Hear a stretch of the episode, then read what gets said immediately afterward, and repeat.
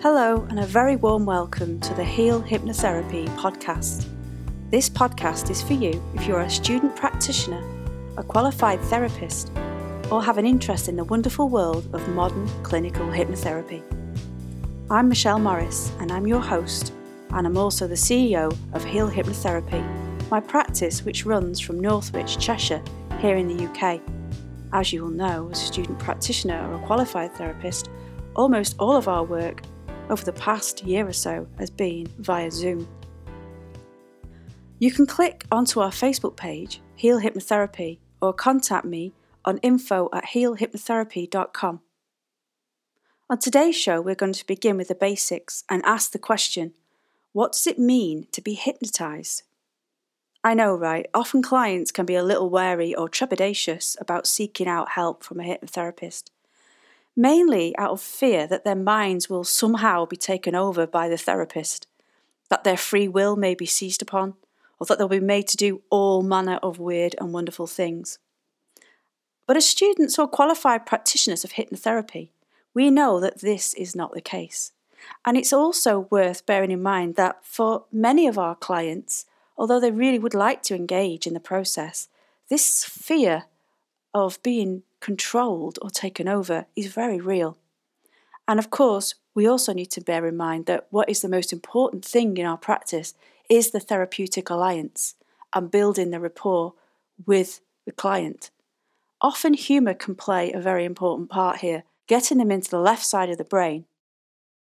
As students or qualified practitioners of hypnotherapy, we know nobody can control our minds in this way, and we can't be made to do what we don't want to be allowed to do when we're in a hypnotic trance.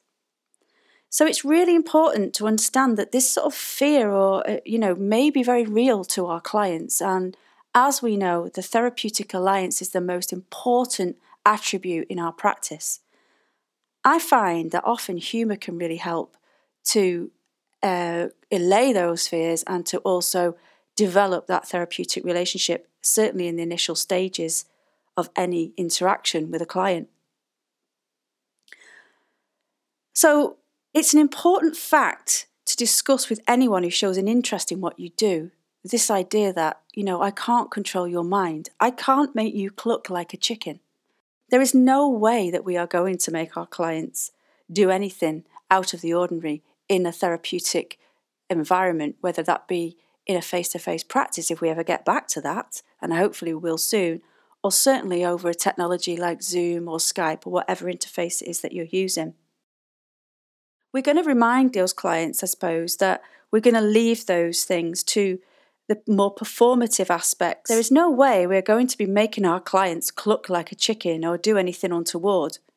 In fact, we're going to make sure they understand that that sort of practice is more aligned or akin to performative stage mesmerists who use a form of trance for entertainment purposes. It's also worth saying to the client or getting them to understand that, you know, people in the audience may want to be or have a different susceptibility. They may want to be up there performing on stage with the mesmerist, uh, you know, engaging in something that will make them do things that seem fairly humorous and fairly out of the ordinary. But that's not what we do in the Therapeutic Alliance. We want to make people get better and get better very quickly.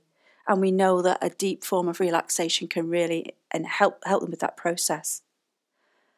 So trance then for the modern clinical hypnotherapist is a perfectly natural process that we can encourage and induce with gentle relaxation techniques, guided imagery, and of course, language patterns that encourage the clients to relax. It enables the mind to move all the way down from beta, where we need all our capacity for tasks such as language and conversation, through to the gently through to the more relaxed states through to alpha and then into theta waves, which are much lower frequencies. And we can explain to our clients that what happens when we're at these lower frequencies is that our minds can actually start to mimic rapid eye movement sleep. And we all know the importance of rapid eye movement sleep. In, when we're in the rapid eye movement sleep phases of our sleep cycle, which are generally only about 20% of our sleep, sleep cycle, we can access those parts of the mind that help us to form narrative memories over emotional content. So it enables us to process and to make better choices um, about the, the conditions or the situation that we find ourselves in. So it's it's it's through this power of relaxation that we get access to these parts of the mind. And of course, trance is a way in which we, we can do this. So, in this deeply relaxed state, the client will have access to their subconscious. Their emotional content can then be reprocessed into narrative content, and our intelligent side of the brain can start to make a detailed assessment and come up with positive solutions for whatever it is that may be troubling them. As you know, it's really important to reassure our clients that trance states happen naturally and also very frequently, often several, numerous times a day. It's worth pointing out to the client that, of course, the experience of being in the zone, whatever that might mean for the client, whether they like cooking or running, daydreaming, watching the telly, you know, all of these can kind of mimic that trance like state. Okay, we often find ourselves, I know I certainly do, I can be driving to work or a location that I'm fairly familiar with and suddenly have the experience of, oh wow, how did I get over those two roundabouts? What happened there? I seem to have been in some sort of altered state, although safe enough to drive. But it seems that a different part of my mind was taking over, and that one part of it was free, freed up to do a little bit of daydreaming or working out or processing. And it's worth if we explain this to, to clients they can see that trance is a very, very normal state of being, and it's one that we go into naturally many times a day. And it's actually quite an interesting and easy thing to um, to enable themselves to do. We can also teach them to self hypnotize once they've had some experience of becoming, you know, um, relaxed and in a trance like state, which we can help them with with the guided relaxation.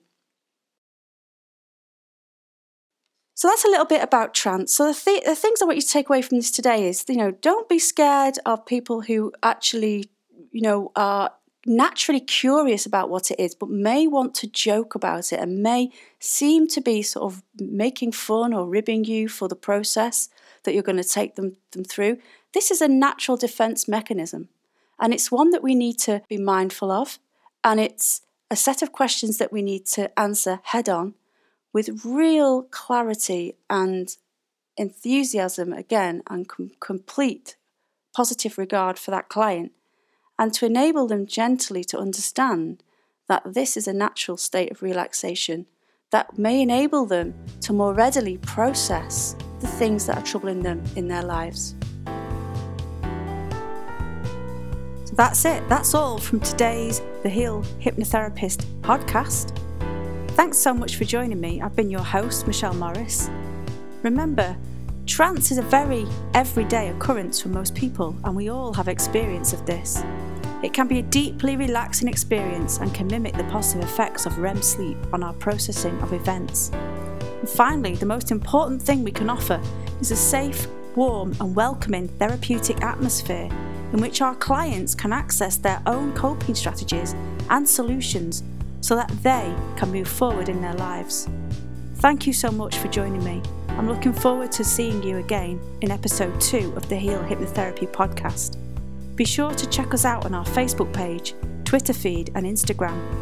And over the next few episodes, I'm going to be interviewing leading hypnotherapists who specialise in particular niche areas such as anxiety, depression, working with children and teens, addictions, and phobias we will also be exploring the latest developments in neuroscience, and of course, we'll be explaining these findings in a digestible, easy to understand way so that you can incorporate them into your training or practice for the ultimate benefit of your clients. If you have a question or topic you would like me to discuss here at the Heal Hypnotherapist podcast, you can get in touch with us through our social media channels or by email do drop me a line on info at healhypnotherapy.com and we can get round to covering these topics that are most important for you as you move through your training or practice. And of course, if you are seeking treatment yourself, you can book in for a no obligation consultation with me, Michelle Morris, at my hypnotherapy practice. Drop me a line. That email address again is info at healhypnotherapy.com. So until next time, that just leaves me to bid you a fond farewell. Take care and stay safe.